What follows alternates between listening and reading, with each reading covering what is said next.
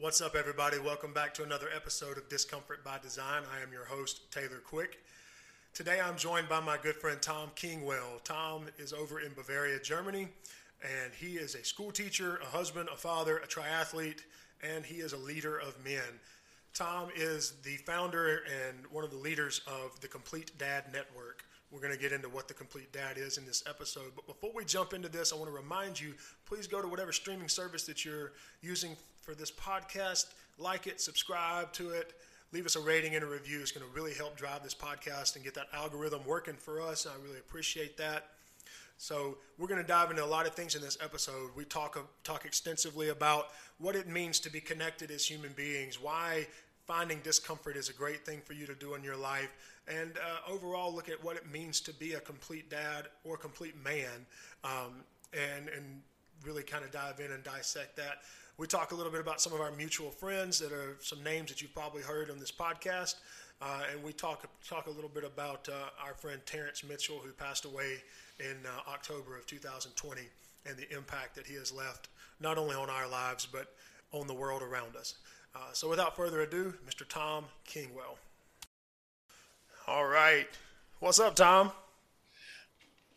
How's it going, man? It's so cool to be on uh, the show with you. I know that the way we actually connected was through you listening to my show with Brandon Lilly a couple of years ago, and here you are kicking off with a few episodes of your own. I feel really stoked um, to be here, and um, I'm sure my name will be in amongst um, some really uh, awesome guys. So that's pretty humbling, and uh, yeah, I'm just happy to be with you again, brother. I mean, you and I become friends, so let's do it.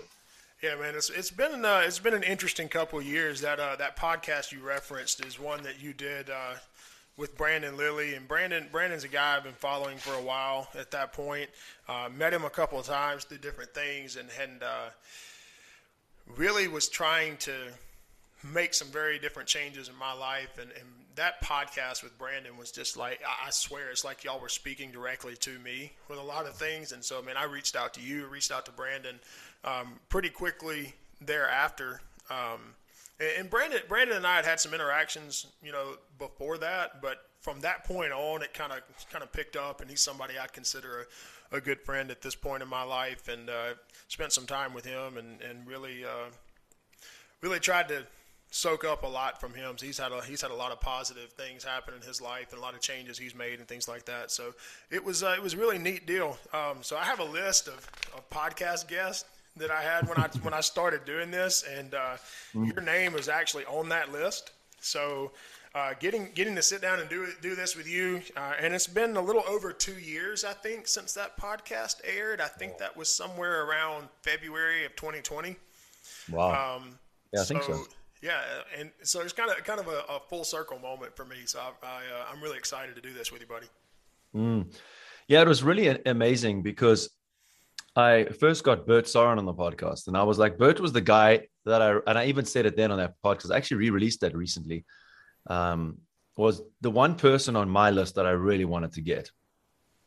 You know, I just after listening to a podcast that he did with Ryan on the Order of Man podcast, I was just like, wow, I want to speak to this guy, and, and it didn't disappoint. I just, I just really loved his vibe. I loved his humility, and I loved that he he's just in the business to help other people. You know what I mean? He's there to inspire other guys. There's no, as we talked about on that show, we talked about there's no showboating, there's no big ego. It's just I at least I feel that with him from all the way over here. And then after having that podcast with him, uh, which was incredible, then obviously I got hold of Brandon.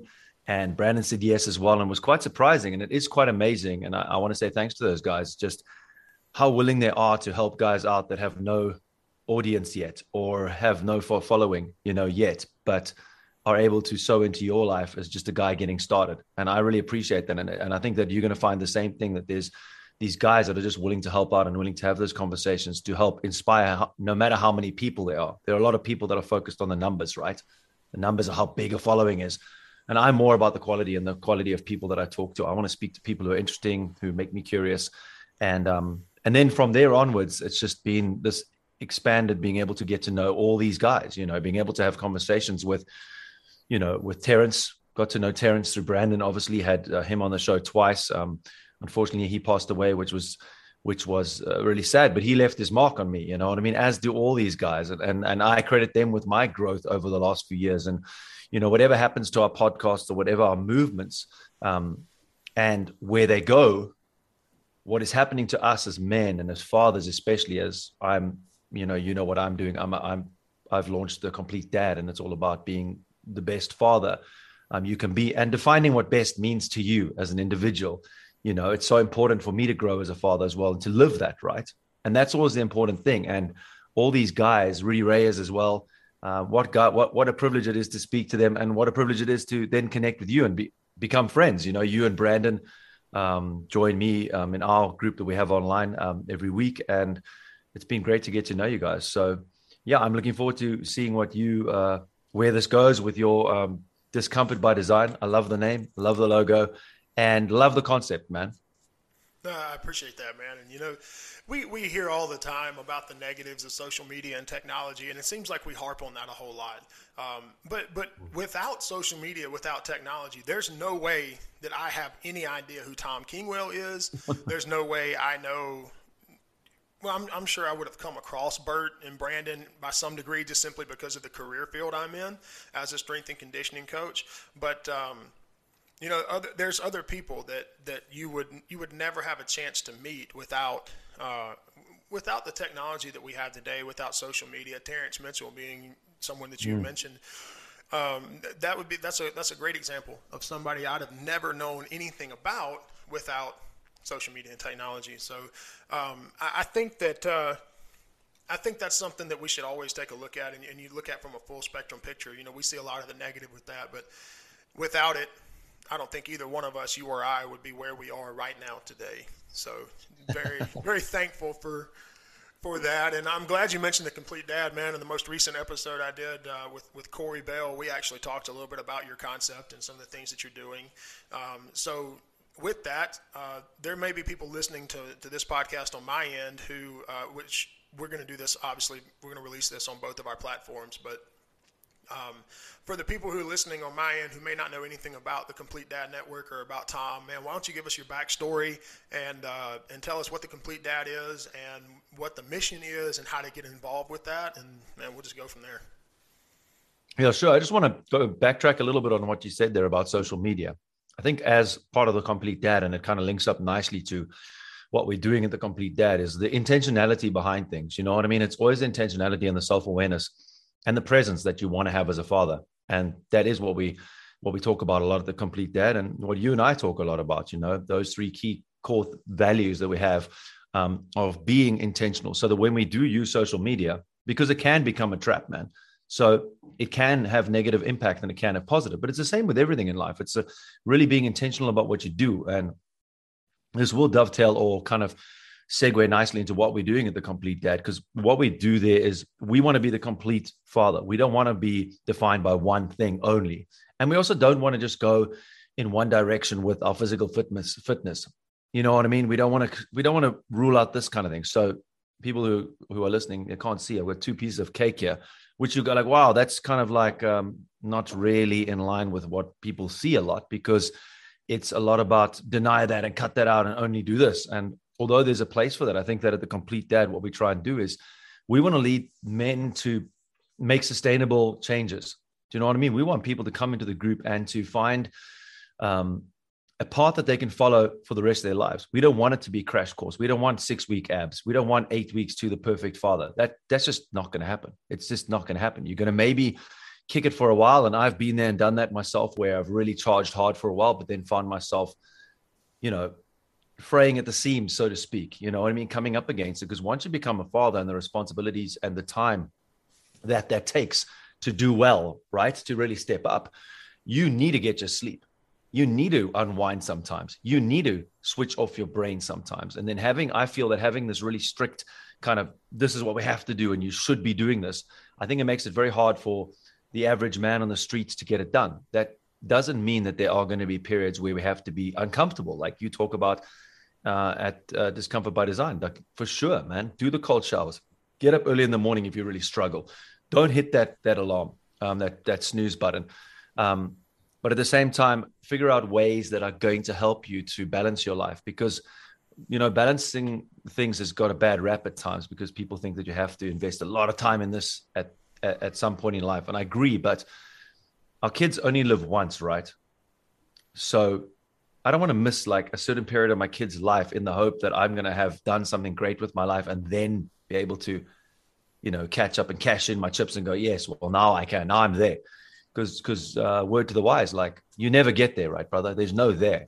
Once you climb one mountain, oh, well, now I need to climb another mountain because that's how we kind of are wired, I believe, as people. And so, what we do to complete that is it's been a it's been an evolution, right? Because I started out a little bit more with that kind of uncompromising um, approach to this whole manliness thing and the masculinity arena, and to being a father, and you know, wake up super early in the morning and get that early morning walk workout. And as I've said once again, it's the same as social media. I don't want to villainize anything, and I don't want to criticize anyone. Whatever works for Jocko works for Jocko. It might work for someone else, but it might not be the thing that I need to do in my situation.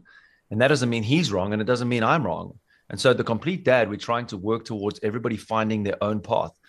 You know, and Brandon even said that in the podcast I had with him when he spoke about Terrence. He says, there's no, not one day goes past by that he doesn't wish that Terrence was still here. But he said that obviously Terrence not being involved, he set us on a path.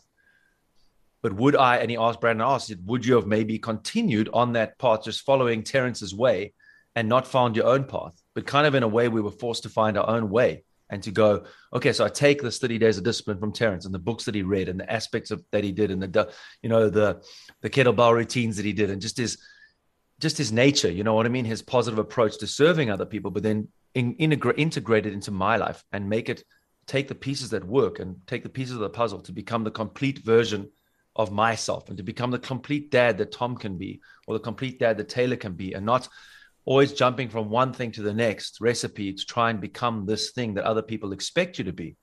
Because that's what part of the problem is right? We have lived most of our lives trying to live up to other people's expectations of us and kind of gone away from who we truly are. And so that's where it starts with. And at the complete dad you know there's a lot of tips and tricks and advice that you can give to fathers for handling certain kids at certain age. And we do include that. There are times when we talk about that but more than that, it's 90% about who you are as a man, right? So it's more about how you show up. It's more about the role model you become, the example that you set for your children, the managing of your emotions as a man to then love and serve and inspire and set your children on a path where they can become the best versions of themselves, not another little cookie cutter version of yourself. Because, first of all, it's not going to happen.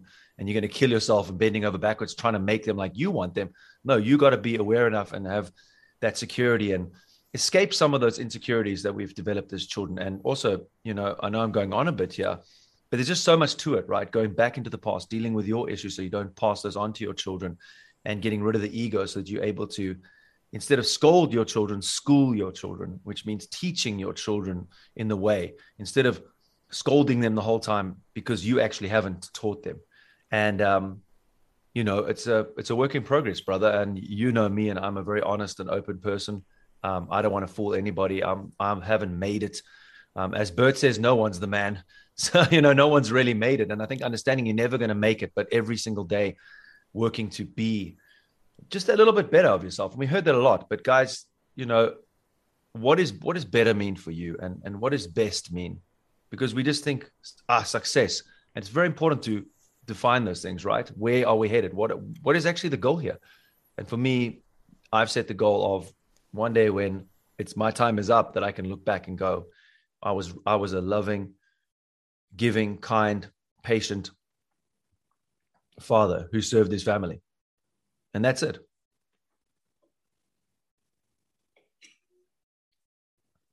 Yeah, man. So like here that is fantastic, and and you you hit on some really great things, and I want to I want to make sure we hit those because you know what what you were talking about about what Brandon said about Terrence and about um, you know how would we still be walking the path we're walking now, or would we be on a different path if Terrence were still here?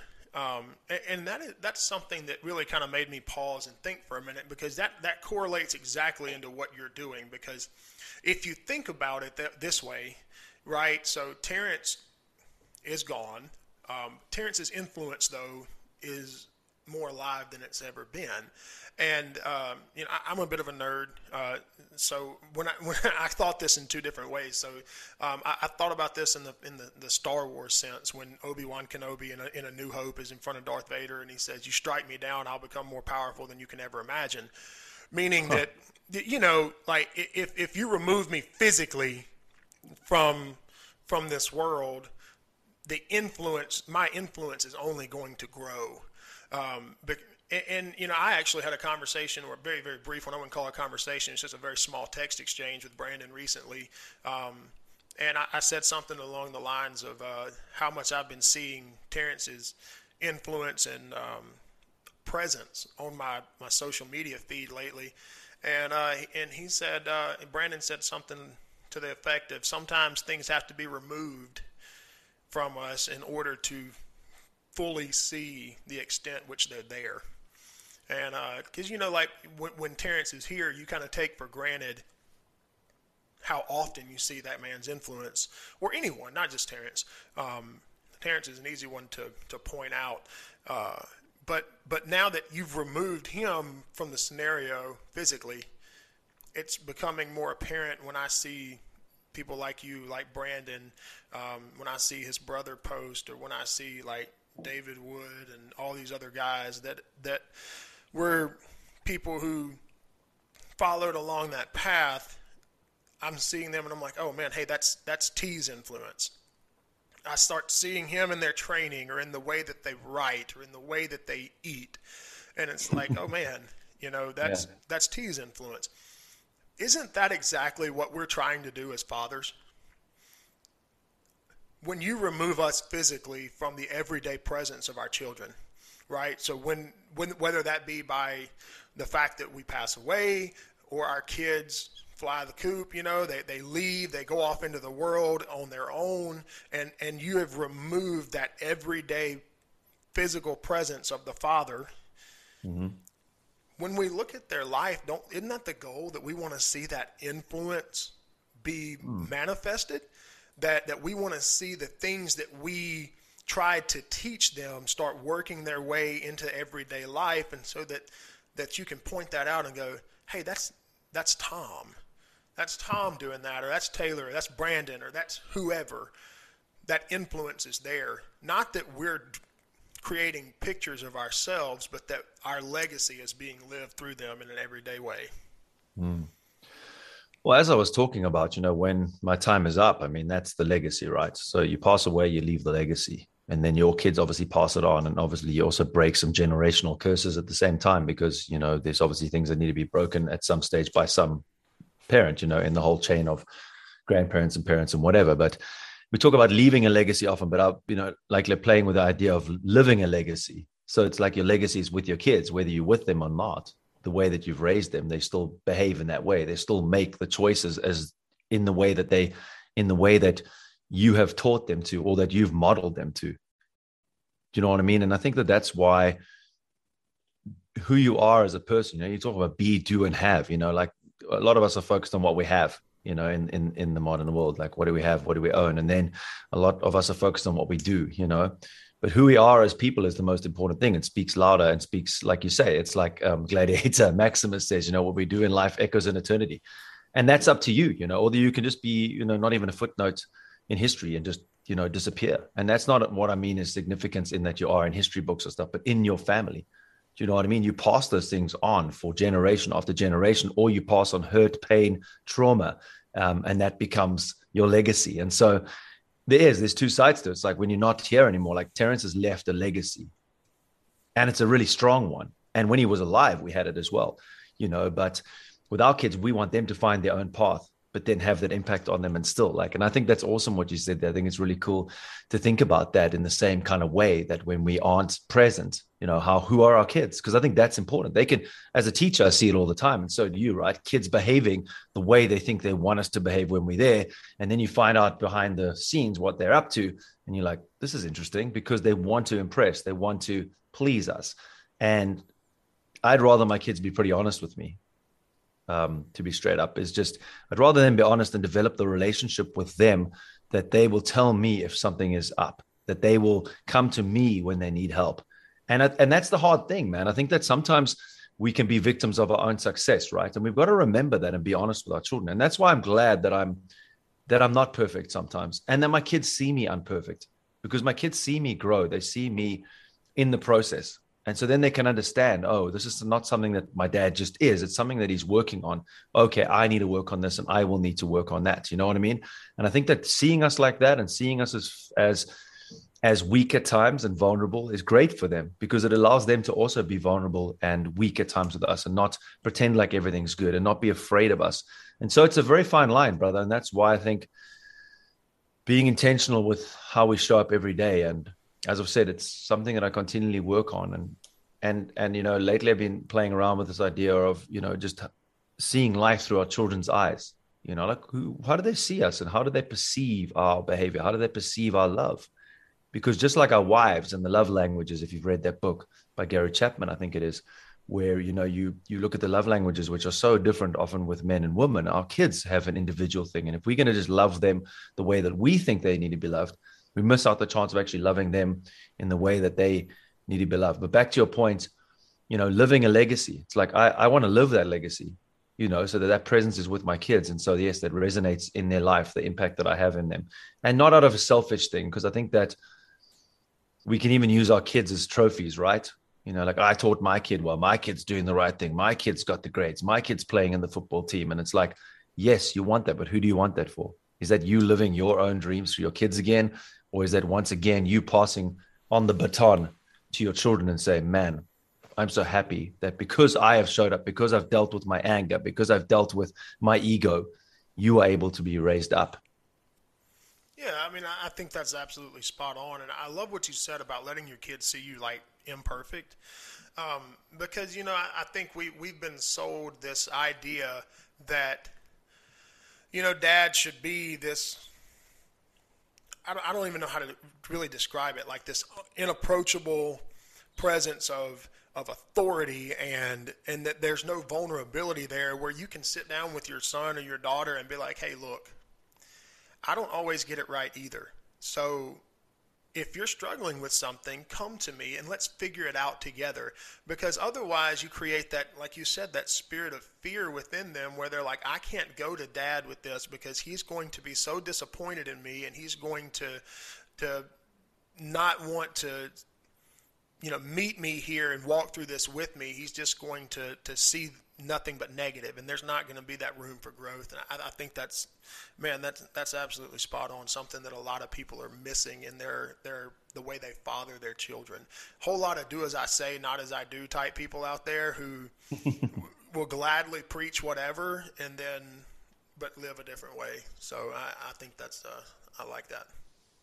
But it's the same as like what you're doing, you know, to get back on track because the audience might not all be dads, you know, it might be young men getting themselves together and and trying to get themselves on track. You know what I mean? And it's it's one of those things of just being able to be uncomfortable. You know what I mean? This applies to dads or not, or or two guys that aren't dads. You know, but we can't expect other people to be uncomfortable if, we falling apart every time things go wrong you know when things don't work out the way we want them and, and i can relate obviously as a dad like people are watching you the whole time but it's not just about being a father it's the people around you you know what I mean? You can't expect people to step up around you when you aren't able to do that. And that's what I love about kind of what you're looking at, which is looking at growth through discomfort, right? So looking uh, at that growth comes from pain. I mean, it, it's just a fact if I'm sitting here with my little finger and exercising this thing for a day, it'll eventually start to hurt. But you know, it doesn't take much effort. You know, it's a time when I start doing the heavy lifting that the muscles grow. You know, it's a time when I start running the longer distances. If I start riding my mountain bike bike up the hill, you know, you can only you have to look around you and see on this new e-bike craze in in Germany where people are now riding these bikes that are literally like scooters with an engine. I've ridden them before when I went to Italy and on a mountain bike tour with my kids because the mountains are high and we we rode a whole lot of times it's like you're not developing that strength right? And i think that that that for me has been something i've wanted to teach my kids but you can't teach your kids like that if you're not doing it yourself and you can't expect those around you. And i think that a lot of us look so much to what other people are doing around us whether it be to inspire ourselves but also whether to judge other people you know and how much time and energy goes to to looking at other people and what they're doing instead of like looking at ourselves. And this extends to the things that we're doing wrong that we maybe need to, and I don't even want to say wrong, I, I, let's say unhelpful, ineffective behaviors that are leading us to results that we don't want or leading us to relationships that don't work. How much time and effort we put into that. But then on the flip side is how much time are you spending really delving into the root causes of why you even do what you do? Do you know what I mean? Why are you? Why are you lifting? Why do you feel the need to lift 500 pounds? Like, and if it's and if it's legitimate and it's not to cover up some insecurity, then fine. If it's not to impress other people, then that's the way. But I've talked to people, including Bert and these guys, that know that they did these things for the wrong reasons a lot of the time. You know, guys that we really respect have been there. So if they are there, and that's what I had to do is look at everything that I do and go, why am I doing it? Because if I'm doing it for a reason that's outside of myself, it never it, it never brings satisfaction, right? Because it never actually gets there you never get there because it's not in line with your true self. And I think what we try to do at the complete dad, or I, I love to call it the complete man as well, um, or whatever you you you whatever you like to call it. It's really getting to know yourself, man. You know, and, and Socrates said it like know your know thyself. And you need to learn that first before you start doing these great and wonderful things out there. Like get to know yourself, get to know what you really like, where you really belong. And this is something that we're riffing on a bit at the podcast at the complete dad as well, is belonging. Like where do you belong? And who are the people that you belong with and belong to? And how much time are you spending with the people and in the places where you belong? And how much time are you spending trying to fit in? Because belonging and fitting in are two different things right? Fitting is like i'm going to sacrifice a real part of me to be accepted here. Belonging is like i am tom. I am myself. I'm going to do my best but i'm not going to have to change who my, my core to fit in with this group. And so that's the thing that we have to start realizing. Are we are we doing what we're doing to fit in and to get kudos and get affirmation? And I think a lot of dads, you know, to get back to the dad thing, and I want to make it clear, it doesn't matter if you're a dad or or if you are a young man, you know, planning on a family, or if you don't want to have kids, these things apply to us all. You know, how much do we do for the affirmation of other people? And how much do we do it from like that place, that true place of like, I want to serve other people or I want to do this thing because it's in line with me. Because I really think that that's where I'm feeling more contentment. You know, the more in my life I start to find like this, and, yes, I'm a bit older, guys. I'm 44 now, you know, but I look back to a lot of the misguided times in my life, right? Where I was doing a lot of things because of the ego, you know, and, uh, and following a lot of paths because of what I thought it might bring me. And it just never did. And now, I, I find home is where the heart is, and heart is your heart is where home is. If you make home a beautiful place, and if you create places where you belong, and that's why I love seeing you guys like Brandon, you guys, Bert. The summer strong, the winter strong. Bert's like creating this place where guys can come to belong. And when I spoke to those two guys, I feel I belong. You know what I mean? Like I get on a call with Brandon, same thing. When I get on a call with you, it's the same thing. And finding more of those people and more of those places, but being able to also be your own man and not feel I have to be like this. Because often when I'm around you guys, I'm like an ectomorph, bro. So I'm like the triathlete kind of guy. And then when I interview, when I chat with, especially you and Brandon, I'm like, I can't come to Summer Strong, man. Like there's these freaking beasts there. I'm like the skinny dude. And then he was like, no, man. Because that's what our brain says to us, right? It says, oh, because you don't have this thing, you aren't belong. And then you think, well, because these guys are freaking killing it, I should go and work out myself to death stop spending time with your kids, sacrifice time with your wife just so that you can build muscle. And that's why this whole discomfort by design is great, but you got to choose your discomfort and you got to choose your goal and you got to know why you're doing it. And you shouldn't do anything really unless you know why. And sometimes the why might be a spontaneous just burst of energy from your your essence and your core, like a visceral feeling, and that is also going with who you really are. But at most, a lot of the times, when we set those long term goals or want to be a certain type of man or want to do certain type of things is it coming from the outside and what the world expects of you or is it coming from from you as a person without that? And how do we get back to that bro? How do we get back to who we really are and what we really want? And i'm rambling now and i'm going to take some cake so take a bite of cake so taylor can can speak. But as you can see i've got no real problem being myself and i think that that's very important you know? Because whether people listening are going to love you or think like what a jackass let's be honest, Taylor. Does it really make a difference to my life? but this is going to taste good. apparently, you're going to eat cake regardless of whether or not they think you're a jackass. So, uh, May as well enjoy it, right? uh, but no, I mean, I, I, think that's perfect, Tom. And, and, and, you know, you bring up this whole idea of fitting in versus belonging. And, you know, here, here's the thing. When, when, you, when you look at fitting in, right, so you're looking at a predefined space that you're going to try to occupy.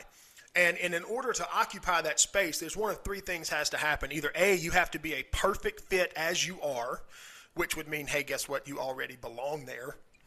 Mm-hmm. or B, you have to add something to yourself or take something away from yourself in order to fit in that space. So fitting in is, is, is more about manipulation. You have to manipulate the situation in order to fit in. Whereas if you belong, it's yeah. organic, it's already there, and it just goes.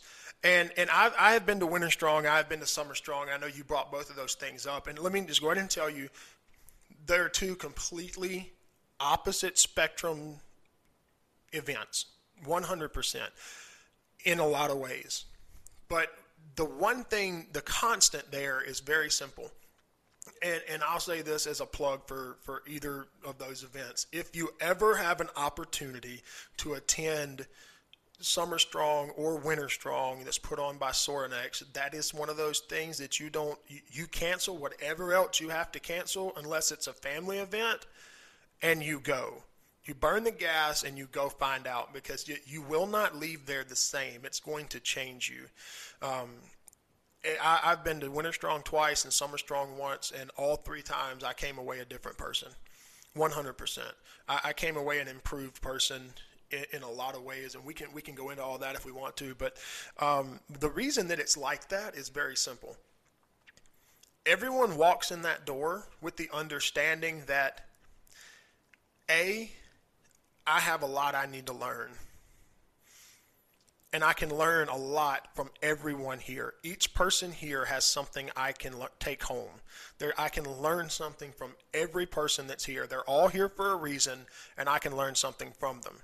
The other thing that is accepted and is a truth that you walk in that door is B, I have a lot to offer. And I can offer that freely to everyone here without an agenda. So when you walk in, you're surrounded by people who want to learn from you and also want to teach you without agenda. And mm. it's it's a communal sharing moment that is it's unlike anything I've ever been to because you know, I've been to conferences, I've been to clinics, I've been to symposiums and all this other type of things where the vast majority of it is a select few people who are just sharing out information and they're just blasting out all this information. And a lot of times it's it's to push their own brand or their own ideas for their own purposes it's not a whole lot of hey this is something i've found that works it's something i've found that i'm passionate about it's something i've found that achieves this and i'm going to share that with you just because you can do what you want to with it. I'm going to share it with you. But when I do that, I'm, I also want to know how you do it. What do you do? How do you make this work? How does this work for you? And and you, I want you to teach me. And Bert Bert brings up this this thing. He calls it candid and curious. And, and I, I love that concept. I'm going to be extremely candid and I'm not going to hold anything back. I'm going to give everything I've got out there. I'm going to mm. stick it all out there. Yeah. But I'm also going to be insanely curious. I want to know everything about you too. Yeah. And, and when you have those conversations and you have those interactions, that's when that that incredible growth happens. And that is why there's so mm-hmm. much magic in Summer Strong and Winter Strong because everybody that goes in there goes in there with that understanding and with that goal in mind of I'm going to share everything of myself and I'm going to be completely open to receiving anything that anyone has to offer. And just for anyone that's never been or doesn't have a clue, those two events are probably some of the most could be high ego situations ever.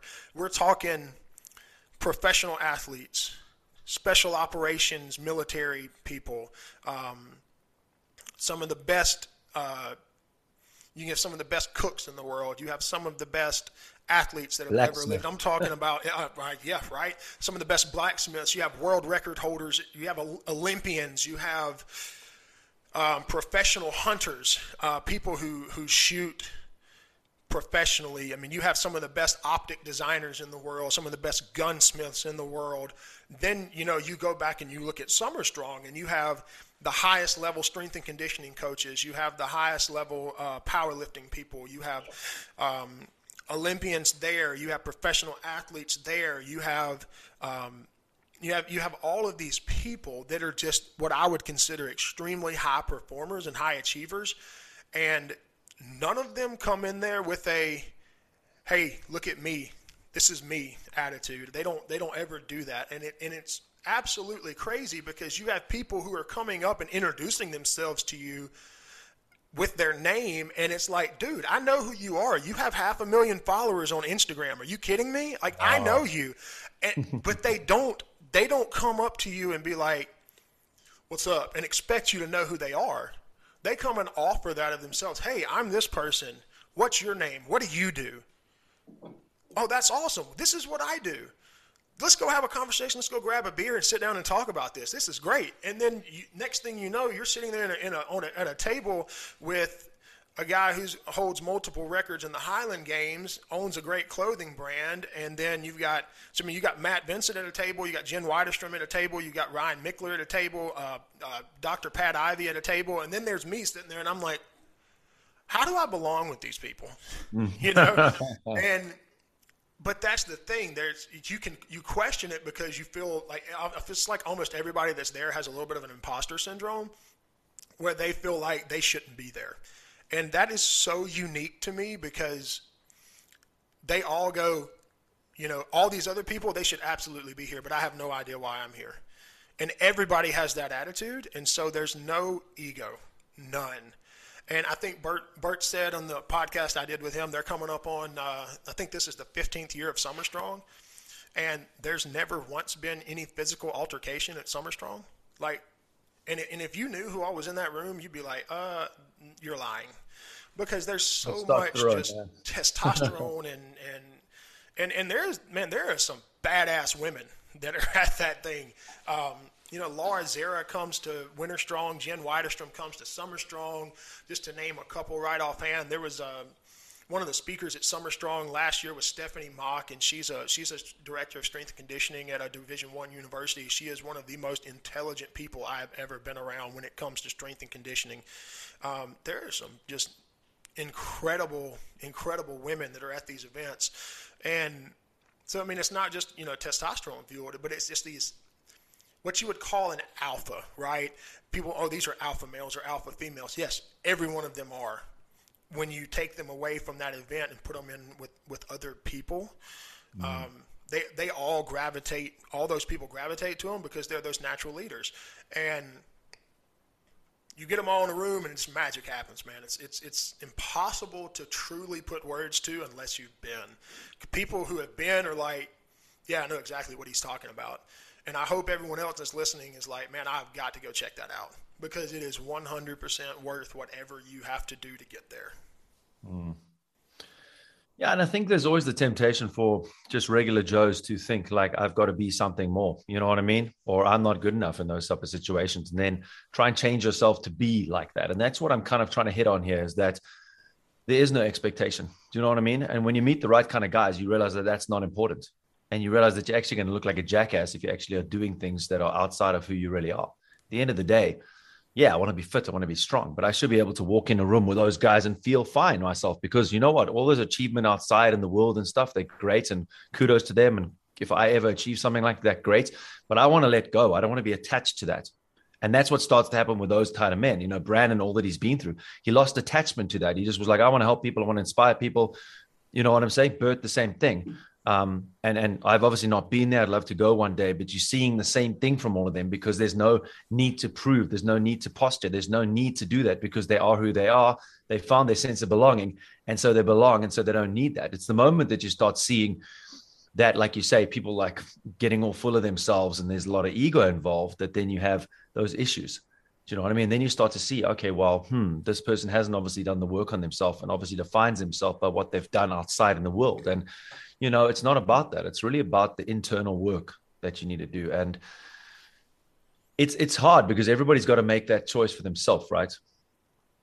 Yeah everybody's got to do that. that's that's something that, that is necessary, and I, I think a lot of people shy away from it because that's it, discomfort, it, can, it, it is it is very uncomfortable. That's uncomfortable. It's it's extremely uncomfortable, and to me personally, uh, I would I would rather get in a ice tub of 38 degree water and sit than get into some serious self reflection. Um, you know, oh, it, that's obviously changed over the last couple. Well, you used years. to be. I was just about to say, you used to be a lot more like that, but not yeah, at the moment. Like over over the last couple of years, that that was that has changed significantly. Um, and, and, you know, you and the complete dad has played a big role in that, and um, my my relationship with Brandon Lilly, and then obviously Terrence and yeah. some other people that really encouraged me with the journaling and the reading and the self analysis and all this stuff, and it's completely kind of shifted and changed a lot. Um, about my mentality and my emotional state and the way that I perceive things and why I do what I do. The the why has shifted, um, and and that's something that you find is when you when you when you learn yourself, you you learn a lot about your motives, and when you can look and see, man, my motives with this, you know, while the outcome may be desirable, the motive behind it was horrible. Um, and mm-hmm. and th- you know what? The, the thing is, the end does not justify the means, and I think that's that's something that we get caught up in so much is that as long as it turns out okay, what I did to get there and why I did it doesn't matter, and that is absolute horse crap. It does matter. Why you do things does matter. How you do things does matter because it, it has to because that is more that tells more about you the why and the how tells way more about you than the what you know in, in brandon we, we talk about brandon lilly a whole lot because he is a very great example about this you know dude when i first met brandon uh, I first met him in the summer of 2018 was the first time I met Brandon, and he was still I think he had already started a little bit of his physical transformation, but he was still very much the power lifter physically. And, and I'm not a small human by any stretch of the imagination. Brandon made me feel small. and uh, now that's a completely different deal. And he's, he's talked about before the reasons why he got the way he was and the reasons behind who he became as an athlete. And then you look at you know his why now and his motives behind who he is now and the changes that he's undergone. And they're completely polar opposite ends of the spectrum.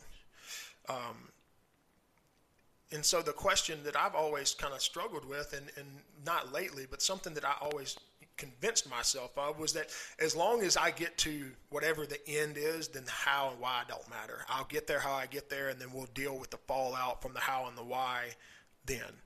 Instead of understanding who I am, having a, a hard conversation, doing the work, creating the correct motives, and then pursuing the goal.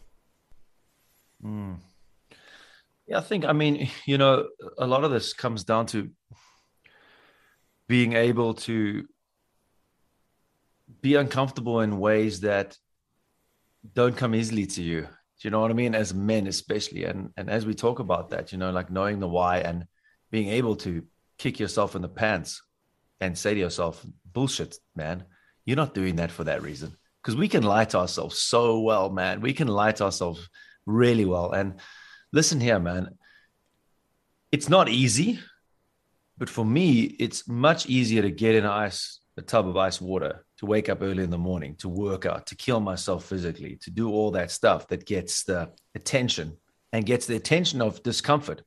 Do you know what I mean? And it has its place, definitely. I mean, you know, if you follow the Stoics as well, you know, definitely a Stoic kind of tenet there, you're, you know, and, and technique, you know, like doing this intentional discomfort. And I'm not going to shit on that stuff because I think it's great. And I think you do need to do it. But as men, the real uncomfortable thing is our emotions and and stop you know and i'm not talking about anger because it's so easy to be angry like for me like okay i'll deal with my anger like okay that's that's still a challenge but it's still comfortable for me to deal with anger in, to a certain extent because anger is a manly masculine emotion what's hard is to start getting the nuance of your emotions how do you really feel what's the feeling actually behind the anger what's the feeling behind the frustration and am I going to take the time and am I going to put the effort into really finding the roots of these issues? Even finding the roots of why I need to make myself feel uncomfortable in the outside to make myself feel better or why I need to go run that do that Ironman. Like I had a whole Ironman plan this year or half Ironman, and that's cool. Like as I said, I don't know why I have to always do these like, what do you call them? Before, just to explain them before. What do we call that when you do something like that? There's a word for that.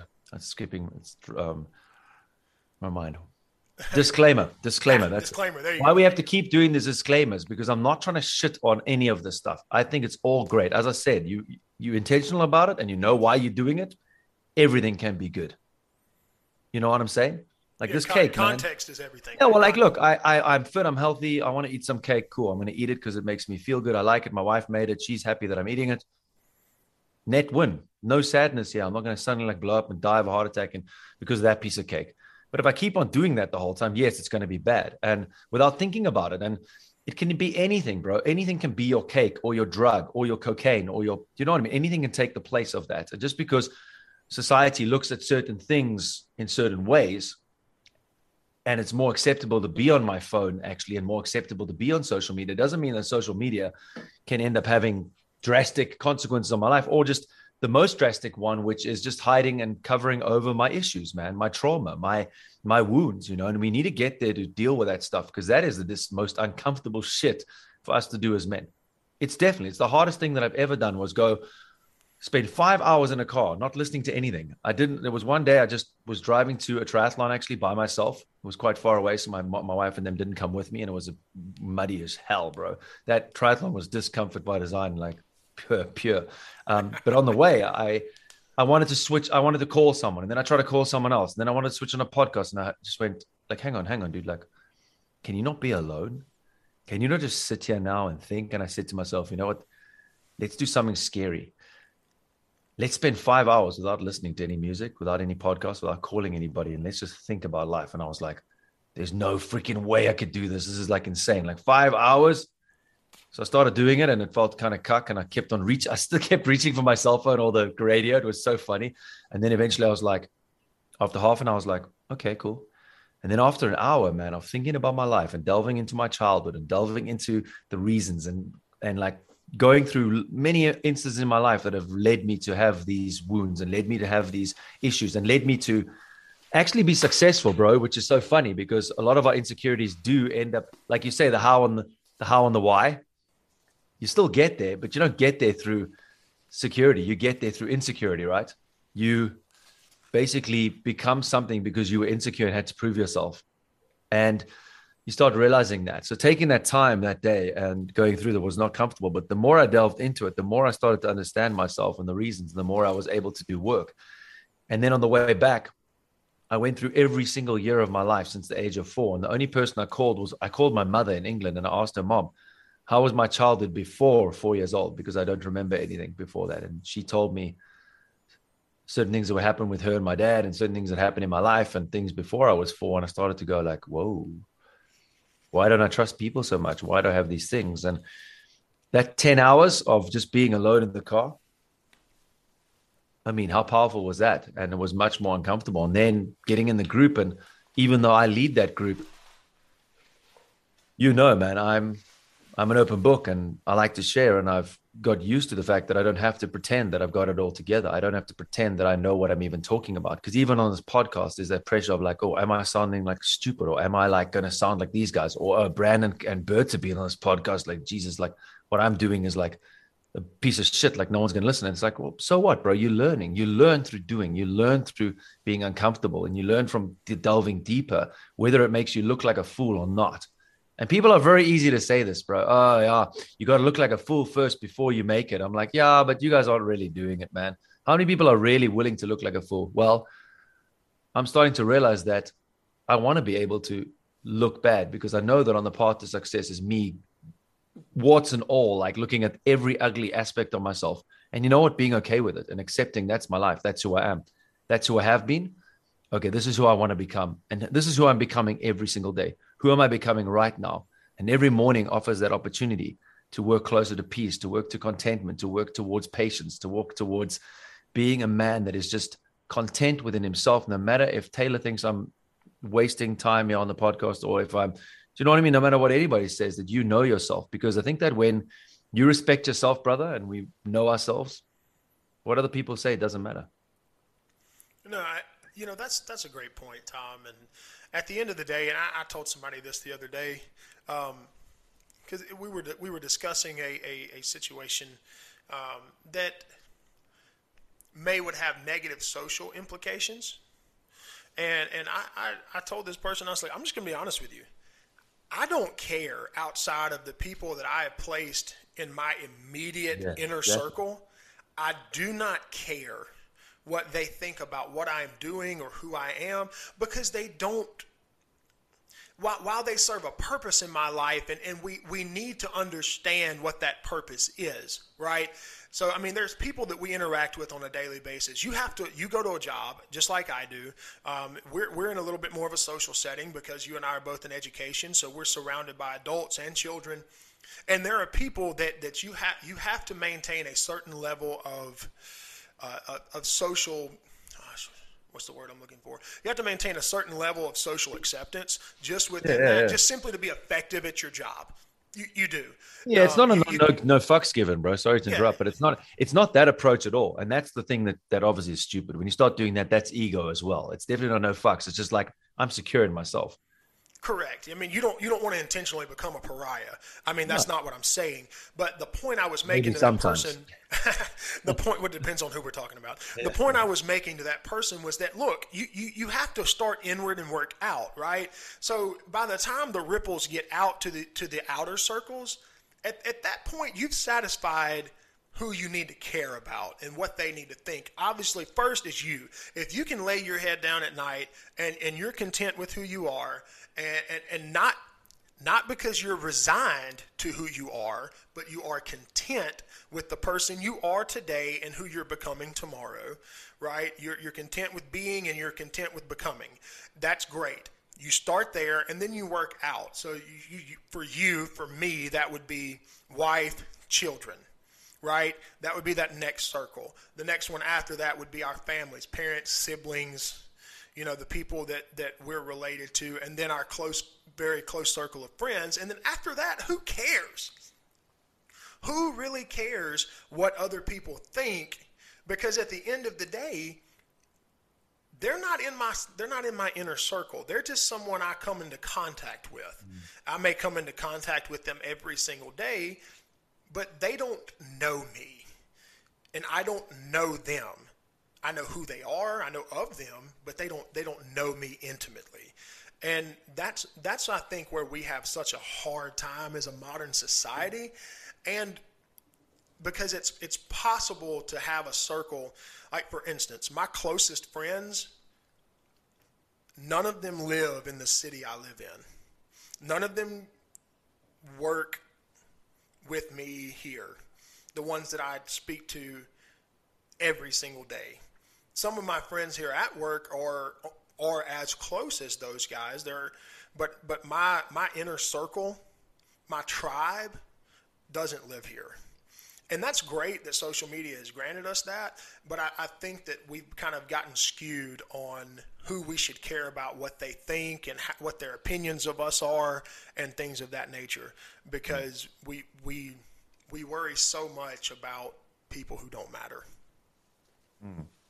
Well, it's this whole thing back to belonging, right? It's like the people you belong with, what do you share? You usually share the same values. Do you know what I mean? You usually value the same things and you usually have things in common. And you also, what you have in common is that you actually care for each other and you care about each other's success and you actually are championing each other on and you are cheerleaders for each other, so to speak. And you are, and you are advisors and you are therapists. Do you know what I mean? You, you know that person and you said no these people, but it's like Ryan Michler was writing the other day. He said, you know, like take the 10 to, you know, if you die in two weeks, it's going to be about 10 to, after you die, two to two weeks after you die, there's going to be about 10 to 15 people who actually give a shit about you, that actually care.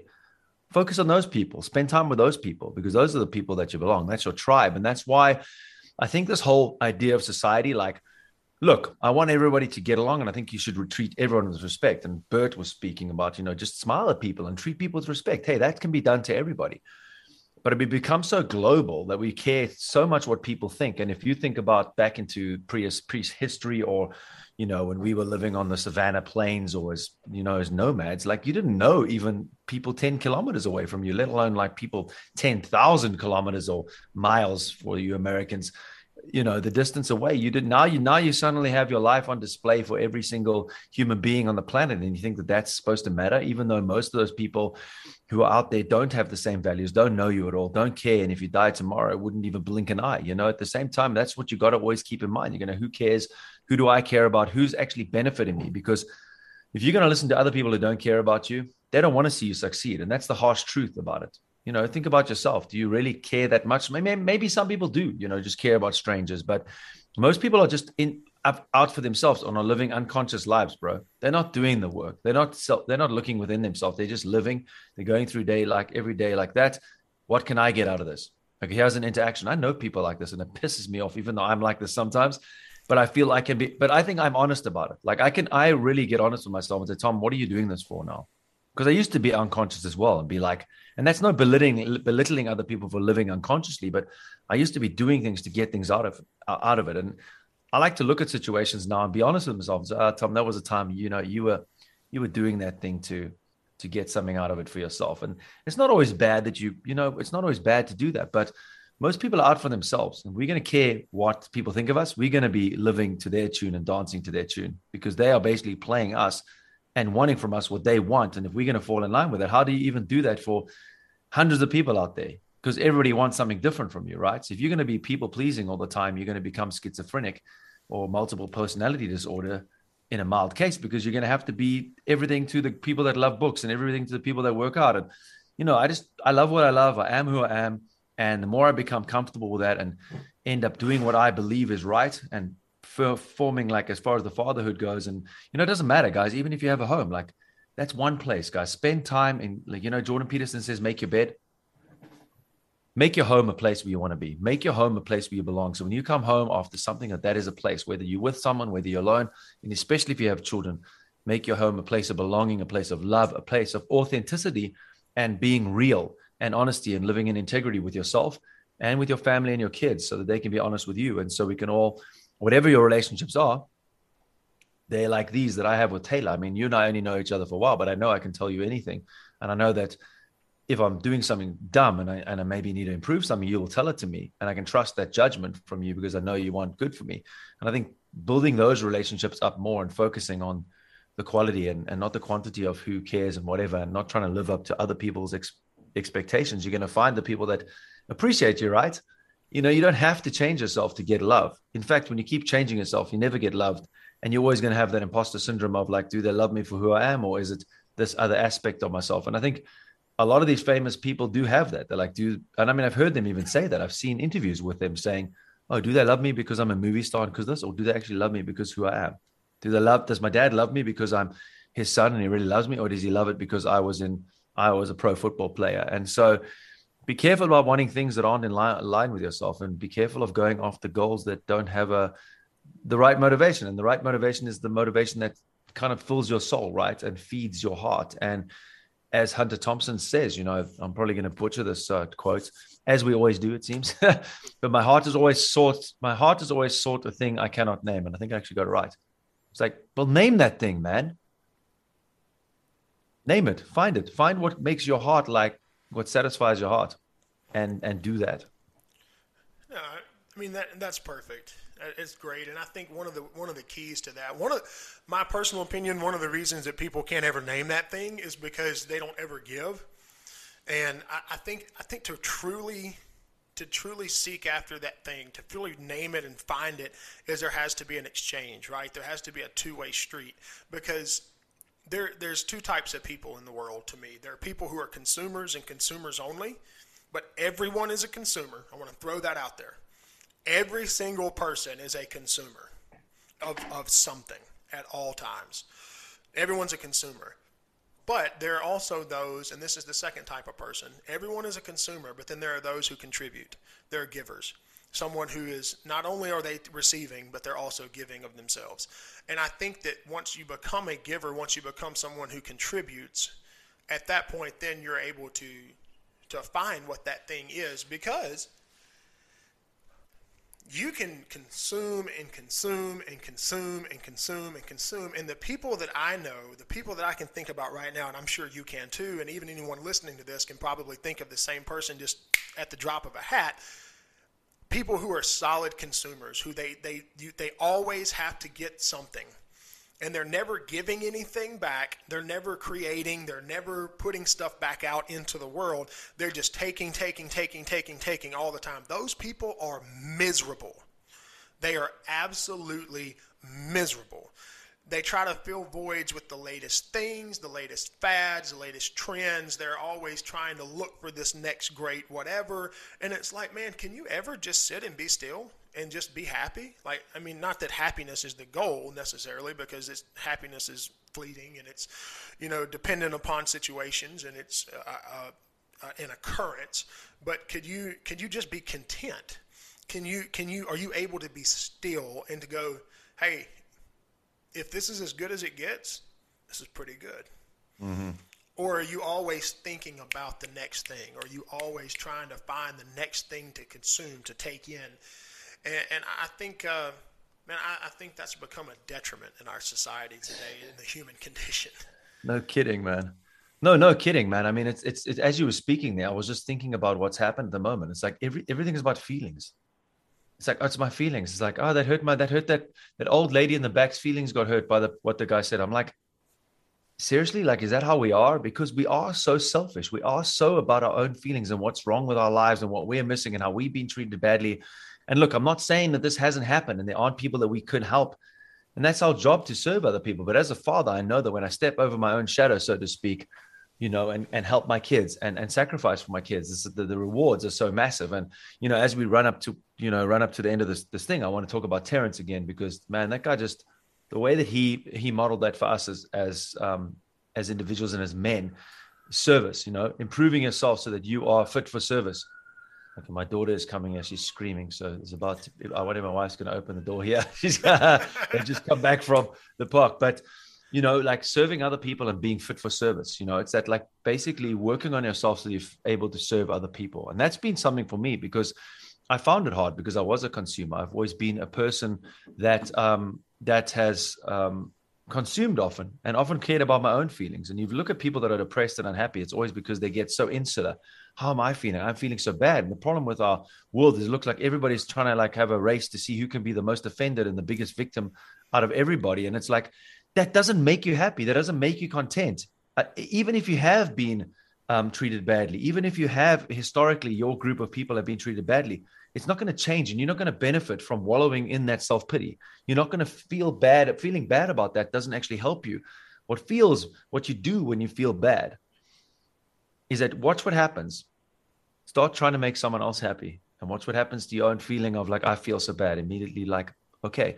And that doesn't mean posting on Instagram and going and protesting in the streets how unfair everybody is. I mean, really help somebody. I mean, do something that hurts yourself, that it's uncomfortable, so that you can then serve other people and watch your watch the way you feel change. And that's what I think we are seeking, dude. And I think I'm glad you brought that around. What Hunter Thompson is talking about it's not a thing. It's not a, it's not music. Yes, it makes me feel good for the moment. It's not a hunt that I go on that one time, or it's not this one moment of beautiful, you know, ecstasy from sex or whatever it might be. It's not. The more you start to serve and start to understand that, as Marcus Aurelius was speaking about as well, we were put here for a reason. We have a duty. We have a duty to serve other people and to to do a job and be a man and to and once you start to understand that life is meant to be uncomfortable and life is meant to meant to hurt, and the Buddha says life, the first law is Life is suffering, man. The moment you accept that and the moment you start going, man, fuck, I love suffering, man. I love this shit. Bring it on. And when you start doing that for other people and you'll be able to do it, I'm not there, guys. I'm not preaching here. I'm preaching to myself as well. We need to do that because, like this podcast is called The Discomfort by Design, I really think you're onto something there. And I think people have been onto it a bit as well. But I think this understanding that we're designed by discomfort and that it may be what we're seeking because we were like that for thousands of years right we were out there hunting just trying to survive and us as men you know especially where i come from africa you can imagine what men used to do back in the day there were no comforts there were no like phoning like like I was the other day, I was on a cycle and my family needed food, and I ordered on the app while I was riding my bike. I ordered on the app some pizza and got home and arrived the moment I got here, paid with it like for the money. It was just like instant. It was not like that. We are made to be uncomfortable, and when we not, and when we aren't like that, it's that saying goes, hey Taylor, it's that, you know, good men, good men create good times, good times create weak men, weak men create hard times, hard times create good men. you know what I mean? Good men create good times, good. So it keeps on going. And the more comfortable we, we become and the more sensitive we become to everything and wanting everything to be in a row and wanting, and I find this with myself from the smallest things with my kids as well. It's like I'm expecting things to be easy. I'm waking up expecting this to be great. And that, that doesn't mean we can't wake up positive and and um, enthusiastic about the day ahead. And that helps a lot. But also having the negative visualizations of the Stoic talk about to understand that every day is going to have its challenges and welcome them because they are good for you. Instead of welcoming just sitting on the couch at the end of a hard day and living your life for that. Because how often are we living on life for Friday afternoon at five o'clock when work ends? How often are we living life for that bag of chips and that beer on the couch? And that doesn't mean that a piece of cake doing a podcast isn't cool or sitting on the couch isn't cool, but be intentional about that and make sure that you've earned it because my kids even see that. When we get to the top of the mountain after a hard ride, that food tastes much better and that apple juice just tastes that much sweeter. And they feel I've earned it because I think it's natural for us to be like that. And I think that's what a heart desires. A heart desires to go through some difficulty. Yes, it absolutely does, and, and there's nothing more satisfying than a completed task, right? Something that, that yeah. took that took effort. Um, man, I, I, had a moment Monday Monday where I was just like I, felt extremely cluttered, and I, my mind just wouldn't get at ease. So I, went to my vehicle. I took a shop vac and I cleaned out my entire vehicle. Truck. You took your vehicle. I went Sorry, to my vehicle. my vehicle. Sorry, Americans. He's making fun of my southern accent. Uh, no, I love your southern accent, bro. You but know that. I went and I cleaned out my truck. I threw out everything in there that I that I didn't need. I mean, I threw away stuff that works, stuff that, that's fine. and I was like, I don't use this. It's sitting in here. It's been in here for three months. I haven't touched it, and I threw it in the garbage. And, and I felt so much better after I did that. I was like, man, I've got rid of things. I took and I went and went and did a task, right? I feel that way after I train. Like I, I, I yeah. feel the, the worst I feel physically is when I, I skip training and I'm just like I'm, I'm, sitting and I don't do anything. When I go train and I strain, and it might I'm, there may be some soreness, but I feel so much better. That that moment of connection is is incredible. And you and I have talked about connection before and how we lack connection in this world. That's going to probably have to be a topic for round two of this thing because I mean I plan to have you back on several times. Um, but man, you know you spoke about living for Fridays. 52 weeks in a year. Saturday and Sunday make up two days out of the week. I, am sorry, but I'm not. I'm not only going to live 104 days a year.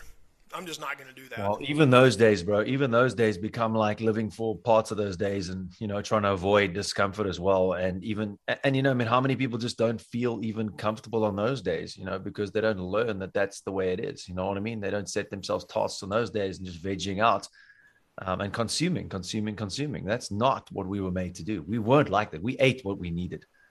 We didn't consume, consume, and try find the new thing. And it's so funny because, you know, I mean, it's not funny at all. Actually, it's pretty tragic because, like, you know, Henry David Thoreau in Walden, you know, talked about improved means to an unimproved end. It's like we've improved everything, and that was like in the 1800s, dude. Yeah. When he wrote that book, we have these improved means. Everything's like amazing, working better. And when they talk about kids in school, because you're a teacher as well, and they they start like um they start um you know obviously making the STEM like really like oh who's like kids need to be inventors. They need to like change things. And it's it's really cool when kids think differently and create something and improve something. And I'm kind of thinking is it? Wouldn't it be cool if kids started going back to how things were? Wouldn't it actually be good if kids started to be more outside and to have less advancements and stop developing things and stop inventing new ways of doing things that make things easier for ourselves because that's almost like what we do. We, we take the path of least resistance. But unfortunately now it's become to a, a zenith where it's so bad that we are definitely losing our soul. And i think that you and i have talked about connection before and yeah we'll end up with this so we can carry on another time is that's why it feels so good to get into nature and why our kids love it because that's where we're meant to be and we're not meant to be in this comfort. Why does it feel good to make a fire from uh, lighting steel when we could just like me we make it with steel uh, with fire steel and like we try find like mushrooms to make a certain type of mushroom to light.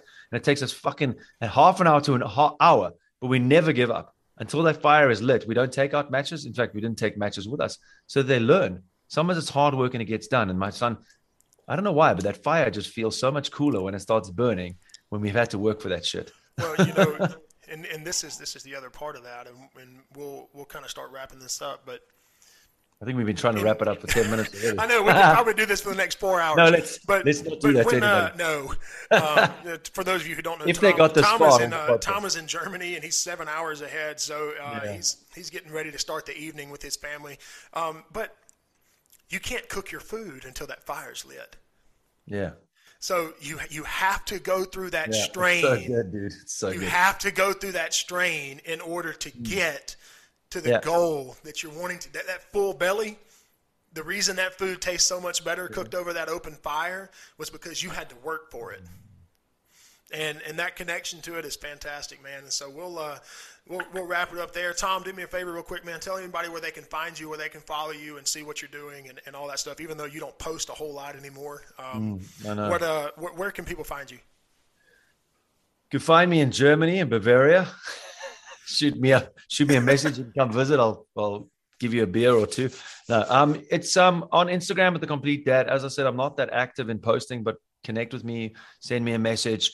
Um, go check us out there for some ideas with bushcraft with your kids. Um, if you want some inspiration for getting the kids outside, I do a lot of that with my kids.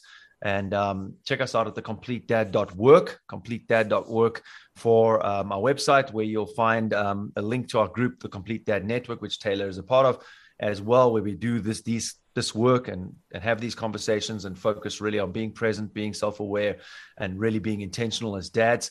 Um, and yeah, check out my podcast, The Complete Dad, that I do with Joshua every week, and Monday Meditations, where we look at these things as well. And you know, just remember, we all works in progress.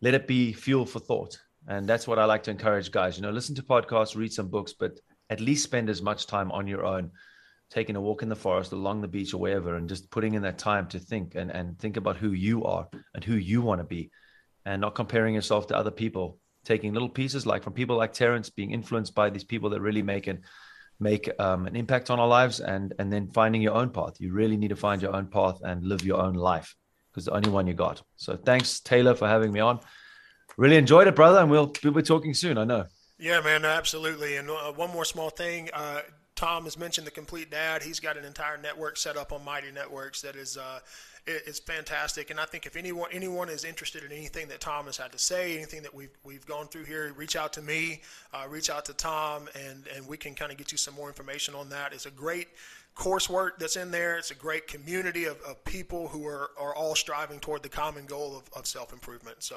uh, with that said, man, I appreciate you being on, brother, and uh, I hope your cake was awesome. And uh, man, I, we'll uh, we'll catch up. Uh, we'll catch up soon, boss. sweet brother See ya. Thank you for listening to this episode of the Discomfort by Design podcast. I hope you enjoyed the conversation with Tom Kingwell. Tom is doing some really great things with the Complete Dad Network, and if that's something that you would be interested in, please feel free to reach out to myself or reach out to Tom, and I'd be glad to get you some more information about how you can get involved with that great group of guys. Also, one more time, just remind you please subscribe, give us a rating and a review, and help us grow this podcast design some discomfort into your everyday life. Have a great day.